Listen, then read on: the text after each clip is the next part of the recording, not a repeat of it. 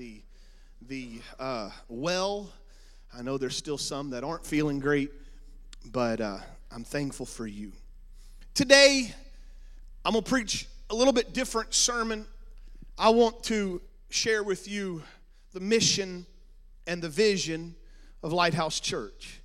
I went back to Sister Jeannie on the computer with our pro presenter that puts everything on the screen, and I handed her a seventeen-page document, word for word, and she thanked me. She said, "Oh, I love this." I said, "Don't get used to it, because it'll happen about once every five years." Normally, if, if, if, and this is not to scare anybody that wants to be a part of that ministry, but normally I say, "Follow me," and here may be a couple verses. And sometimes I'll get the creative team to make a cool slide, but this is not normal. And so uh, I, I want you to pay attention. I want you to listen as God helps us tell you what the mission and the vision of Lighthouse Church. Uh, we're going to read three portions of Scripture. You can stay seated if you'd like, but Matthew chapter twenty-eight, Mark chapter sixteen, and Acts chapter one. These portions of Scripture, you know them, but it starts, and, and, and in my mind, it's part and parcel of the Great Commission that Jesus Christ gave his church. Jesus came and said to them, Matthew twenty-eight, eighteen, "All authority in heaven and earth has been given to me. Go therefore and make disciples of all nations, baptizing them in the name of the Father and of the Son and of the Holy Spirit, teaching them to observe all that I've commanded you. And behold, I am with you always to the end of the age." Recorded by another uh, author, Mark, but still that same portion of time, Mark records it this way in Mark sixteen fifteen, "When Jesus said to them, 'Go into all the world and proclaim the gospel to the whole creation. Whoever believes and is baptized will be saved. Whoever does not believe will be condemned. These signs shall accompany those who believe. In my name they will cast out demons. They will speak with new tongues. They will pick serpents up with their hands. If they drink any deadly poison, it will not hurt them. They will lay their hands on the sick and they will recover." Jesus goes on to say in Acts chapter one and verse seven, when he said to them, "It's not for you to know the times or the seasons that the Father has fixed by his own authority, but you will receive power after the Holy Spirit has come upon you, and you will be witnesses in Jerusalem and in all Judea and in Samaria and to the end," or the King James would say, "to the uttermost parts of the earth." The mission and the vision of Lighthouse Church. I remember vividly, it was two thousand eight when God had dealt with my wife and I. This church was in the process of looking for a new pastor. And there in two thousand eight, God began to deal with my wife and I about possibly uh, uh, allowing our name to be put in the hat to become pastor of this incredible church. It was June of two thousand eight, and on the way to a kids camp, I think in Louisiana, but to preach a kids camp, my wife and I, Brianne, we drove here to Saint Louis. This is where I'm from uh, originally, and we, we came and stayed at Mom and Dad's house. And um, we made the stop here in Saint Louis on our way to Louisiana because we were trying out, and we were going to preach, if you will, at this church, and then they could decide if we would make a good pastor or not. And so on that Sunday, Sister Buford and I, we preached. I sat down with the board, and I don't know what they felt, but I know when I left, I felt the direction of God. Immediately, I began to pray. I began to dream. I began to envision what God could and what God would do at Lighthouse Church. Now, maybe I didn't quite see this building. Maybe I didn't see the one hundred eighty people that were here, because on those days, and there's a few of y'all that go back that far, on that day there was probably about ten or twelve people in the church service then. But I could see that God was not done at Lighthouse. This church was began in nineteen fifty or nineteen sixty-three in a one-room uh, kind of schoolhouse-looking building on Sondren Street. God wasn't done. I don't remember the exact day after that, but God began to show me, impress upon me four words or four phrases that upon us becoming pastor, we immediately begin to use them. It became our mission statement, although that's not something I said right away. Those four words were on our doors for years at the old church. We mentioned them in teaching. We mentioned them in preaching. But it wasn't until about two thousand nineteen, some eleven years later, that I really began to think about what a mission statement is. There was much prayer. There was much contemplation about what Lighthouse's church mission statement ought to be. I thought about finding a new one. I read other churches' mission statement. I, I thought, and the Lord said very clearly to me, Brandon, I gave you those four words in two thousand eight. I think they still work today. So allow me to share that mission statement with you. It's four phrases. I know they're more than four words, but I call them four words. But but it's it's simply this: a place to be loved, a place to belong, a place to believe, and a place to become. We, we've since put it, and I don't know if you've seen it because we haven't put it out, but we, we've put it in a kind of a circular uh, uh, way, because to me, it's not just a linear progression, but it's a circular progression, one that doesn't have an end, because it starts with someone feeling the love from the church. And the more that they feel the love of the church, the more they belong to what this church is, the more they come to church, and the more they hang around Holy Ghost-filled believers, they themselves begin to believe what the Word of God says. And ultimately, the Holy Ghost is going to come, and ultimately, a water baptism is going to happen, and they will become who God has. And then it needs to start all over again with another. But you see, a mission statement is useless unless there is some vision that's enunciated and clarified. You got to have a plan. You have to have a way to accomplish the mission. This is what's commonly called a uh, vision statement. Our vision statement, and I'm going to read it for you just so we're all on the same page. It starts with, beloved, that Lighthouse Church is committed to expressing the love of Christ to every person all the time. From the moment you walk through our doors, we want you to feel right at home.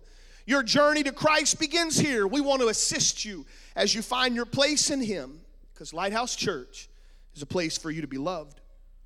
It's a place to belong. Lighthouse Church offers more than just church services. We invite you to experience our many ministries and fellowships. There's a place here for your entire family. Whether children's ministry, youth ministries, or other regularly scheduled fellowships, this is a place for you to belong. It's a place to believe, because Lighthouse Church is committed to teaching and preaching the Word of God. As your journey continues, our goal is to help guide you into a relationship with Jesus Christ, because everything we do is to help lead and guide you into all truth. Lighthouse is a place for you to believe. It's a place to become, for every member of Lighthouse Church is a vital part of the body of Christ. It's our goal to help you find your place in the kingdom of God. The journey does not end at a pew, but rather it begins with ministry.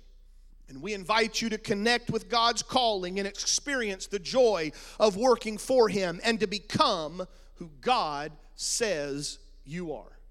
If you want to know what gets me up in the morning, if you want to know what causes me to continue to pastor this church some fourteen years later, it's because of this mission and these visions. Again, in two thousand nineteen, I was challenged to sit down and identify Lighthouse Church's core values. More than just the mission, but what drives us? What values permeate the culture and teachings of our church? If we had to distill everything we do into a succinct list of core values, what would they be? For no other reason except these were the ones that I came up with. There were seven core values. Now, they say seven's God's favorite number, so maybe that's why it was there. That Lighthouse Church is a loving church.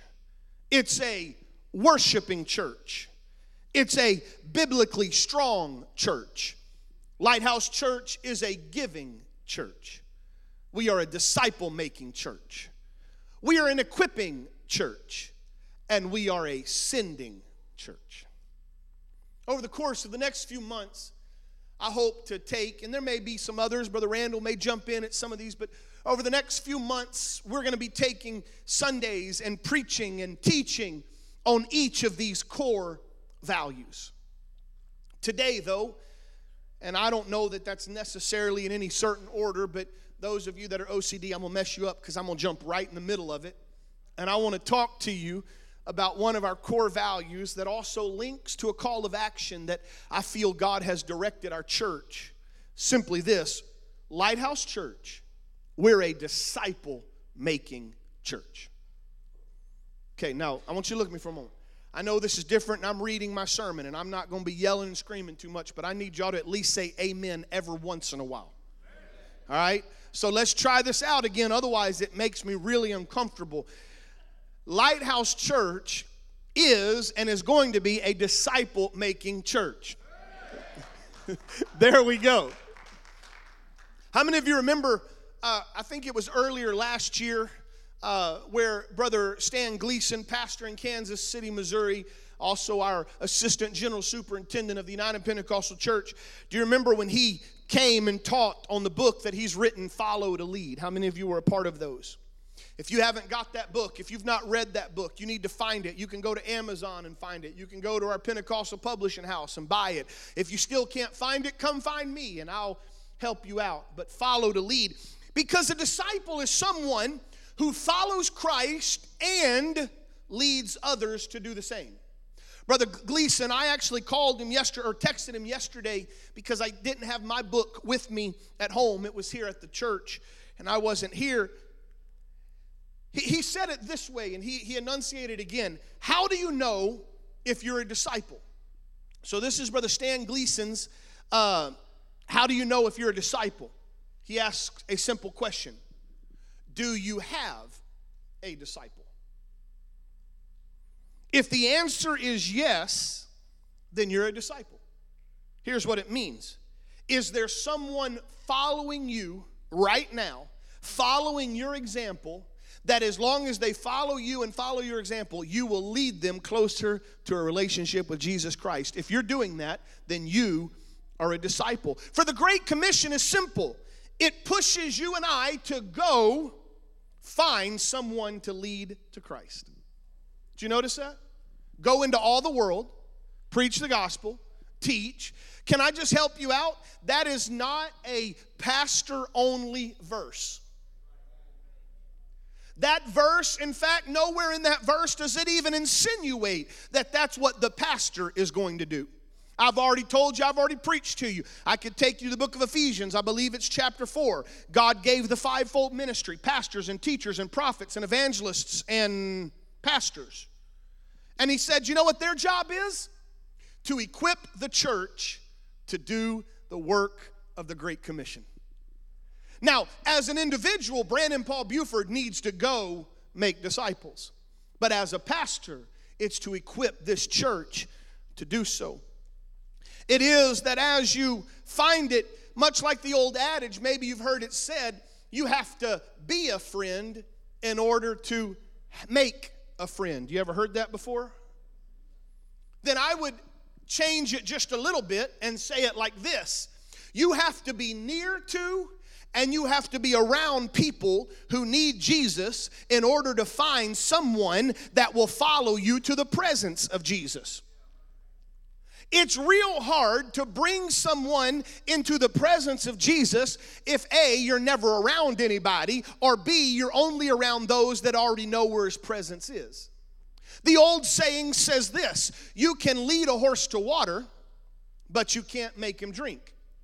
I may not make someone respond to the presence of God. I, I don't have to, to, to make someone uh, and, and can't make anyone be baptized. I cannot fill anybody with the gift of the Holy Ghost. But there is one thing I can do. I can lead them into the presence of God. In order for you and I to become that disciple-making church, we've got to connect to those who need Jesus. connection. You've seen it plastered on the wall of the of the foyer from the day this church was opened, and it's still there. That word connect is what it's all about. I invite you to turn with me to the book of, of John chapter one, because in the book of John chapter one, we see this process. Uh, we see this connection so perfectly. I'm going to speed through a little of it, but I, I've highlighted in my own notes a few things that I want to bring out to you. The next day, John was standing with two of his disciples. This is John the Baptist. Let's, let's there's several Johns in Scripture. This is John the Baptist. So remember, John the Baptist came out. He begins to preach repentance. He begins to preach, you've got to have fruits worthy of repentance. And the more he preached, the more revival happened. There were people getting baptized until they were lined up in the Jordan River, one after another. It was an incredible revival that was happening with John. And one day, John is standing there with two of his, his, uh, his disciples. And while he's standing there with two of his disciples, I'm, I'm, I'm stressing that word, his disciples. John looks and sees Jesus walking by, and John says, "Behold, that's the Lamb of God." And verse thirty-seven, one of the most awkward, if you're not careful, verses of the Bible. "And the two disciples heard John say this, and they followed Jesus." Those were John's disciples, or John the Baptist's disciples.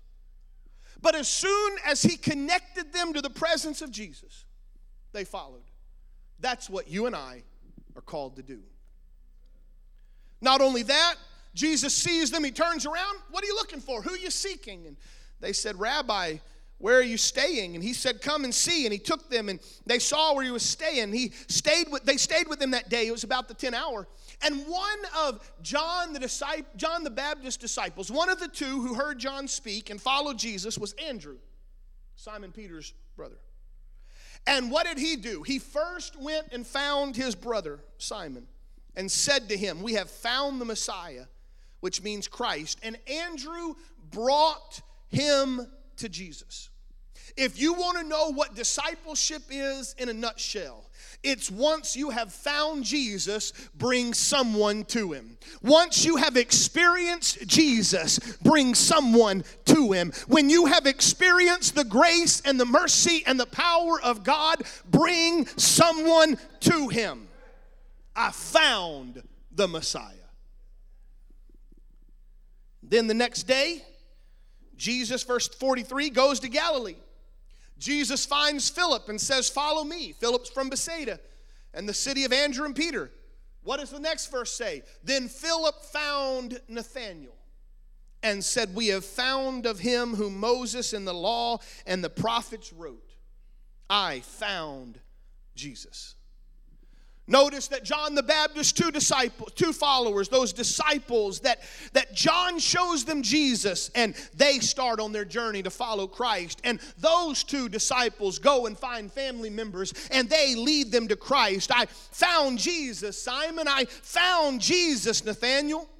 Later on in John chapter twelve, you don't have to turn there, but later on in John chapter twelve, we find the continuation of what a disciple maker is, because there were those who went up to worship at the feast there. Some of them were Greeks.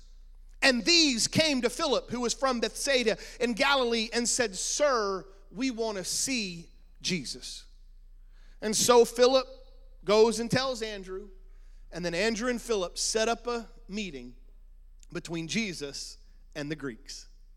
That's what discipleship is. So I ask you today two questions. Number one, are you a follower of Jesus Christ? Are you a disciple of Jesus Christ? Do you follow him? Do you follow his word? Do you follow the leading and the drawing of Jesus Christ? Do you, do you find yourself drawn into his presence? That's the first question I must ask you today. Are you a follower of Jesus Christ?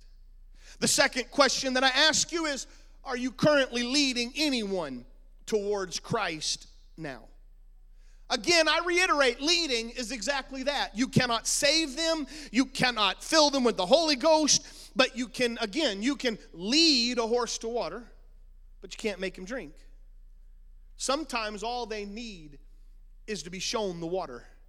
Specifically, that living water of John chapter four. That living water where Jesus stood up on the great day of that feast and said, if any man thirst, let him come unto me and let him drink. I'm simply asking you today, are you leading anyone closer to Jesus Christ? I remind you again, I reiterate it again, Brother Gleason's uh, definition of a disciple. How do you know if you're a disciple?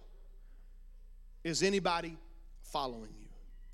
Last year, we saw this take place on a regular basis, and I am so thankful. I thank God for thirty-three people last year that were either filled with the Holy Ghost or baptized in Jesus' name. I thank God for that.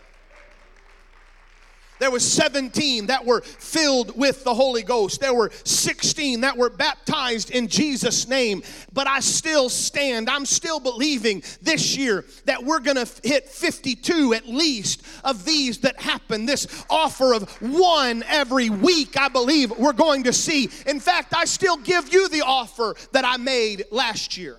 If you're living for God, if you're a member of this church, if you're making disciples, and if someone that you're leading says, I want to be baptized, I'm going to give you the first opportunity to stand in that baptismal tank behind the screen and baptize the one you led, because that's what we are called to do. Go into all the world, preach the gospel, baptizing them in the name above every name in Jesus Christ. The hour grows shorter and the harvest field ever greater. I echo the words of I echo the words of Jesus when he said in Luke chapter ten and verse two, the harvest is plentiful, the laborers are few. Therefore pray earnestly to the Lord of the harvest to send out laborers into his field. You've heard that verse before, but I would remind you that that verse comes directly after the first verse that precedes that, where the Bible says Jesus sent seventy disciples, two by two. And the Bible specifically says he sent those disciples into the places, every town and place where Jesus himself would go. Jesus' desire for disciple makers.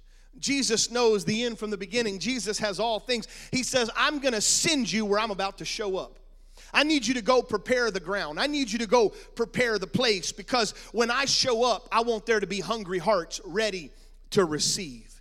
If I may, I believe that here in O'Fallon, in the Saint Charles metro area, in the Saint Louis regional area, and our surrounding com- communities, that the Lord is already starting to show up. There are things that are happening every day. God is saying, I'm ready to pour out my spirit in O'Fallon. I'm ready to pour out my spirit in Saint Charles. I'm ready to pour out my spirit in Troy. I'm ready to pour out my spirit in Winfield. I'm ready to pour out my spirit in Elsberry. But I've got to have some disciple makers that are willing to go before me. I'm ready to to send out my spirit into your community, into your neighborhood, even so far as to own your street. But I need disciple makers that will go before me and prepare the ground. And so I come back to your voice and your words of wisdom and encouragement, Brother Sponsler, because you'll understand that in order for us to help facilitate this, this year, we're going to be launching Connect Groups. See, that's how God operates. He says, Brandon, you're going to launch this, but I'm going to send a missionary that's going to tell an entire uh, country that was overturned by Connect Groups. And so it is that here I, I want to simply share a vision and a direction for Lighthouse Church. Here at Lighthouse Church, This Wednesday, or, or, or next Wednesday, you know, coming up, this Wednesday in our midweek service, we'll share more of the how-to, and, and, and we're going to even do a little bit of training. We're going to we're going to show you this is not a hastily designed decision, but that we've prayerfully done our godly best so that we can fulfill the mission of being disciple makers. So I, I want to I want to just share something. Throughout the years, of consistently reading the Bible. And I don't say this pridefully. I'm just saying it because I keep wanting to, to, to just drive home the point of how important the Bible is. But I, I read and, and, and I, I make it a point. I have to, it's the first thing I do almost every day, but I read the Bible. I've made it a point to where each year I read the Bible completely through, some two to three times completely, and multiple uh, other ver- times. You know. So for example, I have now read the book of Acts every month for forty consecutive months. After you've read the book of Acts through for forty consecutive months, you start to see things that you miss if you just skim it over. And so I want to take you on a deep journey into the book of Acts chapter ten. I love the story of, of, of this Cornelius and what God did. It's the story of Cornelius and Peter, and this one chapter encompasses the Great Commission so perfectly in just one chapter. It shows the full range of emotions. It shows the depth that God goes to put the disciple maker and the disciplee together. Did you know that God works overtime to put people in our path each and every day that are hungry, desperately hungry to hear the voice of God? He puts those people on your mind when you wake up in the morning. He puts them in your path so that you'll kind of run into them. He puts them in your prayers. The book of Acts chapter ten plays out as acts or scenes of a dyna- d- divine dynamic encounter. So let me put the scene out there for you. Scene one. The hungry soul. In Caesarea, in Caesarea, in Caesarea, there we go, there was a man named Cornelius, a centurion of the Italian cohort. Devout man, feared God, prayed, gave alms. He saw a vision one day. In the vision, the angel of the Lord said, Cornelius, and Cornelius, scared and in terror, looks at him. I'm paraphrasing. It's Acts chapter ten. Hopefully you got your Bibles open. And the Lord says, your prayers and your alms have ascended as a memorial before God. Now send to Joppa some men and bring back one Simon called Peter. See, in this way, you see the searching heart of someone who's desperate for an encounter with Jesus. You, you see the one who, who is, is hungry. And this, by the way, happens thousands and probably hundreds, maybe hundreds of thousands of time, of, of time every day. It happens over and over. There are people searching for God. People that you don't even know about yet. People you've not even thought about yet. You haven't even met them, perhaps. But in that, God begins to divinely orchestrate an appointment. And it's a place where disciple-making occurs. And so Cornelius sends men and they set off. The curtain closes on that scene and it reopens on the second scene, and it's where you and I are today. It's the disciple-maker's epiphany. I know I'm probably reading way too much, Brother Don, into Scripture because it's just so easy to get caught up in what I think the emotions are. But you've got Peter. It's just it's just a day. He's in Joppa. He's working, and, and, and he's doing what a good pastor would do, and he's just kind of sitting there. He's hungry, and they don't have food ready yet. Anybody else been there before? The food's not ready when you're hungry, and so he goes up onto the roof, which happens to be a normal place of of uh, they were flat roofs and kind of like what we would call our patios or our decks. And he's up there, and, and he's just going about his business. Listen to me as I try to put your life into the life here of Peter, this disciple-making epiphany. Peter's going about his business. He just wants to take a nap. He just wants dinner to be served. He, he's going to church. He's a good child of God. He's preaching the word. He sees revival happening in the synagogues, but there's something on the horizon that is about to break open the church of the living God. It's not going to happen in sin. synagogues any longer. It's not going to happen in Jerusalem any longer. God starts working Peter over because Peter's not ready for it yet. Peter just wants to sleep and wake up and eat his fried chicken. He falls asleep and God begins to speak to him in a dream. It's God's way of preparing Peter by showing him a vision of what's about to happen. In a sense, that's what this sermon is, I hope, for you and I. It's a way of God preparing you and I by showing us a vision of what's to come. He gets up there on his roof and the, he falls asleep, if you will, and, and the heavens open up and it looks like a big old sheet coming down. And inside the sheet are all these animals of reptiles and birds of the air. And the Lord speaks to Peter, a, a, a, a, a man of Jewish heritage who, who still believes in the Jewish traditions and, and the teaching that is found in the book of, of, of Exodus and Numbers and Leviticus. And he says, Peter, go, rise, eat, kill. And there's a pig in the sheet, and there's a, a snake in the sheet, and there's a catfish in the sheet, and all of those are animals that Jews typically do not partake of. And Peter says, I can't do that. It's uncommon. It's unclean. I, I'm not allowed to eat that. And the Lord thunders down and says, don't call common what I have made clean.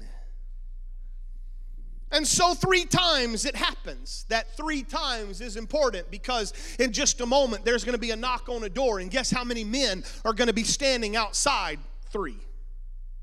And so it is that Peter is inwardly perplexed. He doesn't understand exactly what's happening. But, but while he's pondering the vision, the Spirit says to him, go down. There's three men looking for you. Go, follow them. Do it without hesitation, for I have sent them. And then you have the third scene, the connection. Here is the connection. God is putting two and two together. Peter, because of God's vision, Peter, because of God's direction, is being sensitive to what God is orchestrating. Peter walks down and he doesn't even give them a chance to introduce themselves. He says, "Are, am I the one you're looking for? Why are you here? What are you wanting to know?" And they said, well, we have a master. His name is Cornelius. And he had an angel tell him that you're supposed to come to our house and you're supposed to tell us what God wants to say. The curtain closes. Scene four opens. Listen, this is the epiphany. This is where God showed it to me. This is where it all begins to happen. The small group. I'm sure all of us, or at least most of us, perhaps I could do that, most of us have a working knowledge of the story of Cornelius. Most of us understand that it was there that, that God allowed the Gentiles to be filled with the same Holy Ghost as what happened to the Jews in the book of Acts chapter two. It's an amazing thing.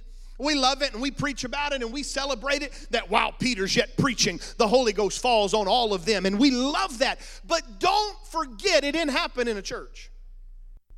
It happened in a home. I'm going to shout and celebrate the revival that occurs at the end of the service. Or in the story, I, I'm going to celebrate that a whole family and friends receive the Holy Ghost. But it doesn't happen unless verse twenty-four happens. Would you put that up, Sister Jeannie? Verse twenty-four. And on the following day, they entered Caesarea. This is, this is uh, Peter, some of his friends, and those three men. But look at that second. Cornelius was expecting them and had called together his close rel- his relatives and his close friends. It happened in a home. Cornelius, hungry for God, says, I'm going to find some other hungry people. And I'm going to bring them in my home. There's going to be some teaching go on in my home. There's going to be some Bible study go in my home. There's going to be some God moments go in my home. But it starts there. In order for a move of God to happen in Acts chapter ten, Cornelius had to open up his home, had to get his fr- family and friends together. And in that small group, in that connect group, Cornelius had all of the necessary ingredients coming together for revival. Let me tell you about those ingredients. Number one, Cornelius was praying and reading his Bible. If you're not doing that, don't start a home group. Number two, Cornelius was desiring God to move in his life and move in the lives of his family and his friends. Number three, Cornelius desired for the voice of God to speak to his group. And number four, Cornelius reached out to find a way to get Jesus into his home. And so Peter entered. Cornelius met him, fell down at his feet, tried to worship him because he didn't understand it all. Peter lifted up, hey, I'm just a man. They talked. Peter walks in. He finds a whole lot of people gathered. And then the curtain closes, and scene five opens up. It's the lesson. In that small group, Peter began to talk to him. I understand now, God doesn't show partiality. God's not just a God of the Jews. But I, I believe that every nation, anyone who fears him and does what's right, God's ready to move. That for the word he sent to Israel, preaching the good news of peace through the Lord Jesus Christ. You know what's been happening over in Judea. You may have even heard about that upper room experience that happened over there at that church, and how God appointed Jesus of Nazareth and the Holy with, with the Holy Spirit and with power, and how Jesus went about doing good and healing those who were oppressed with the devil. And, and I'm a witness, guys. I, I saw what he did. I saw him open the blinded eyes. I heard of the one that he raised from the dead after touching an electric socket. And oh, you should have been at church the other day when there were people worshiping God and the Holy Ghost fell. I remember that. We're witnesses of what has been happening. And then they put him to death. They hung him on a tree, but God rose him up three days later, made him appear, not to everybody, but just those that have been chosen by God. And, and he commanded us to preach. He commanded us to go forth. He commanded us to, to bear witness. Now, it doesn't seem like a really good sermon to you and I. I mean, us apostolics, you know, us seasoned Pentecostals, that sermon don't get us moving. But as, G, as Peter began to talk about Jesus, something began to happen in that house. See, there wasn't no deep theological explanation at the moment. It was simply Peter talking about the death, the burial, and the resurrection, the gospel of Jesus Christ. And the more that Peter began to just say, here's what God is doing, the Holy Ghost begins to move, and the curtain closes on scene five and unveils scene six. And while Peter is saying those things, the Holy Ghost fell on all who heard the word. The believers, they were astounded. Some of those that came with Peter, those Jews, they, they, they were from the circumcised people. They were amazed because the gift of the Holy Spirit had fallen on the Gentiles, because they heard them speaking with other tongues and extolling God. And then Peter said, well, if they're going to go that far, how can I prevent them from being baptized in Jesus' name? I don't know, maybe they brought out a swimming pool. Not exactly sure how it all worked. And they baptized them in Jesus' name. It's happened because of small groups. Where do we go from here? How do you take all of this and put it into practice? Well, first off, we make it a point in our life to be a disciple-making church. I commit to you as your pastor. I commit corporately at this church that Lighthouse is a disciple-making church. In that, we have a process that we're beginning this year, and I, don't, I can't tell you exactly when it starts. Hopefully it will be all ready to go about the first week of March. But let me tell you what the church is going to do. We're going to start with these next steps. It begins with connection to Lighthouse. Somewhere there has to be a connection. It might be a first-time guest that just happens to walk through the building, and that's happened several times. Brother Mike, you're one of those first-time guests that just passed in and walked in. It could be an invite from a member of Lighthouse that connected them to Lighthouse. Maybe it's someone that visited one of our community events like Trunk or Treat or Back to School or something like that. It, it could even be a connection through a small group, and we have that today. I'm so glad you're here. I'm thankful for what God's doing in Troy. Or it could be a number of other connections that will happen to Lighthouse. I'm telling you what will happen to the church. The next thing we're going to do, and I'm kind of excited about this. As you know, I love history, and I'm thankful for a church that's not a flash in the pan. This church has been here a while.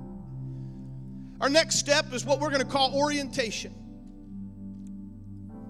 At, at, at set times every year, probably at least four times a year, we're going to have a special class on a Sunday morning. All of our other Sunday school classes will go on. But it's for those people who made a connection to Lighthouse that wants to take it one step further. We're going to invite them to a special class.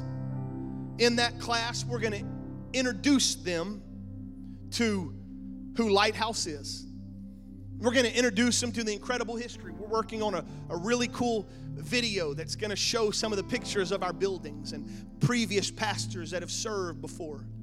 Connect them to the depth that Lighthouse has to offer.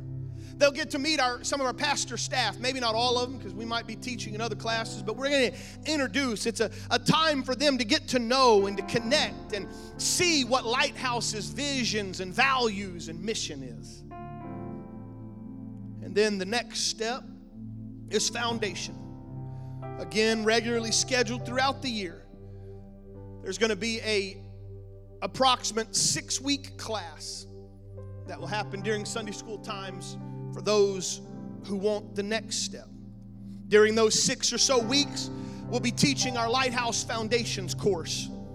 It will allow for a biblical foundation to be laid in the lives of everyone who comes into the Lighthouse family.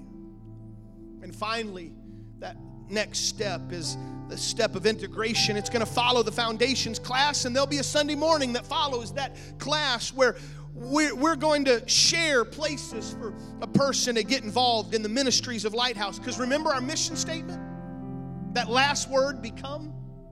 We're pushing back to that.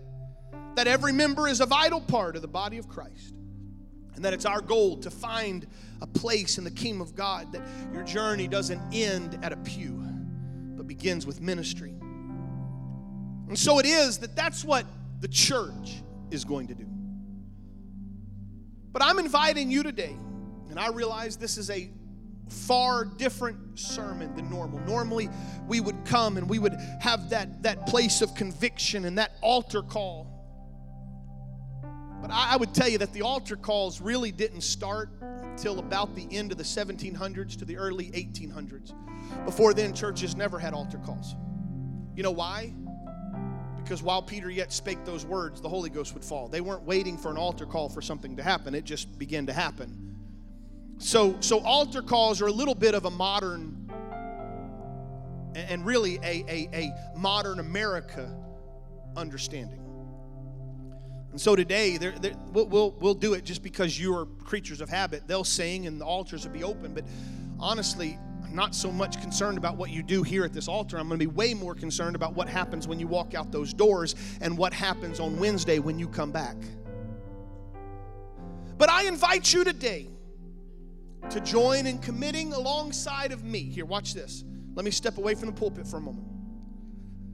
I'm inviting you to join me, Brandon Paul Buford, in becoming a disciple maker. See, I've learned something. I think most of you that know me, you know I don't act hastily. Sometimes it's a detriment. I I, I wait too long to act because I'm, I'm too cerebral. But I have a real hard time preaching something, Brother Brian, that I don't do myself. Just kind of a bad place to get. So, Mike, Brian, help me out. When did we start that Friday morning meeting? Was it was it August of last year or September?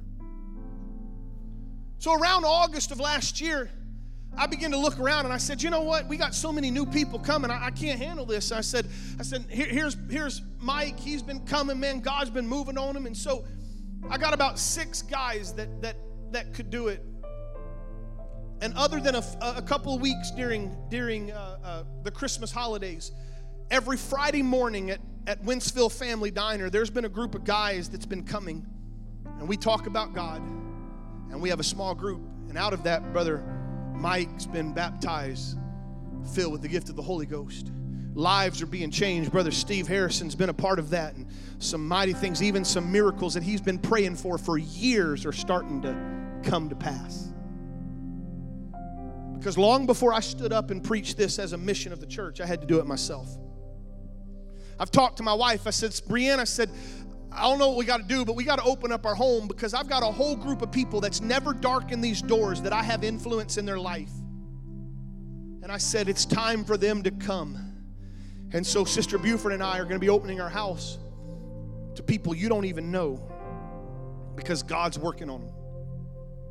And so I'm asking you to commit with me today to become disciple makers, to say that we're not just committed to make disciples on Sundays and Wednesdays, but we're committed to make disciples on Mondays and Tuesdays and Thursdays and Fridays and Saturdays. I tell you today, personal evangelism still works. Those one-on-one discipleship methods like home Bible study and conversations you have with one and one, those still work. And we're also going to add a new one, this focused efforts on small groups. See, I, I this is not, not my, there's so much I want to say, but I'm running out of time. And Wednesday, come back. It's going to be the nuts and the bolts, and I'm going to explain how we're going to do this because this is not a, a just grab people and have them come to your house. That's not going to work. This is not invite the people you're always with. This is not a church group together. We have plenty of those. Go out to eat after church if you want to do that. This is to reach those that are hungry. This is to reach those that are Cornelius's that have been praying. You ever notice when you really start talking to someone, you can go talk to someone at your job that you don't think has an ounce of spirituality in their body, and then you find out they're reading their Bible more than you're reading your Bible. Why? Because they're Cornelius's, and they're hungry. And so we're going to introduce, we, we've got an entire manual, about a fifteen-page manual on how to set up a group, and we're going to tell you what to teach for a little bit. We've got a whole, uh, we're going to introduce you to Discipleship Now, an incredible thing. You're not going to even have to, to, to hardly teach. All you got to do is just be able to lead a discussion. So I invite you to join me Wednesday for more examples. I'm, I'm going to first off start with God's Word because when I started writing this sermon and I realized I was already at seventeen pages and I began to do the math, if I talk about every page for about two minutes, that's about as long as my sermons are. And I knew some of those pages I was going to talk longer than two minutes on, hence why it's one o'clock. So I've still got two Bible stories that didn't even get into my notes that I want to talk to you where I found in the Bible small groups. So we're going to do that Wednesday. We're going to give you God's Word and some instruction, some training, and some, some, some plans as we implement our Connect Groups. We're going to share our resources and help you to learn how to teach a lesson. These groups are going to be twofold. They're going to be a, a, a home group where you bring people into your home, or you bring some, maybe you don't do your home, maybe you go to Starbucks, I don't know. It's going to be more Bible-based, but there's also going to be interest-based groups. Brother Perryman and I talked to him a little bit. He goes, I want a kayaking group. He says, I, I, they've got guys that are already going kayaking. He's got people who never walked in this church and go kayaking. But here's the thing. You're going to go kayaking, go have fun, go catch fish, but make sure somewhere in that moment, there's God moment. You take prayer requests. Ask them how their day's going. You pray for them. Teach them a little bit. Jesus did that all the time. Jesus got on a boat and began to teach them. Jesus picked up a, a child and he taught them, so you can do that. Somebody told me they wanted to start it, and they didn't even know we were doing one. They said, can I get some ladies together, and, and we just knit? If you want to, go ahead and do it. Just make sure somewhere in that you let God in. Maybe you're one of those weirdos that like to, like, run. Well, have a running group. Just give it a moment to let God have his way. And we're doing all of this to fulfill the mission and the vision and the values of Lighthouse Church. Would you stand with me right now? A place to be loved, a place to belong, a place to believe, and a place to become.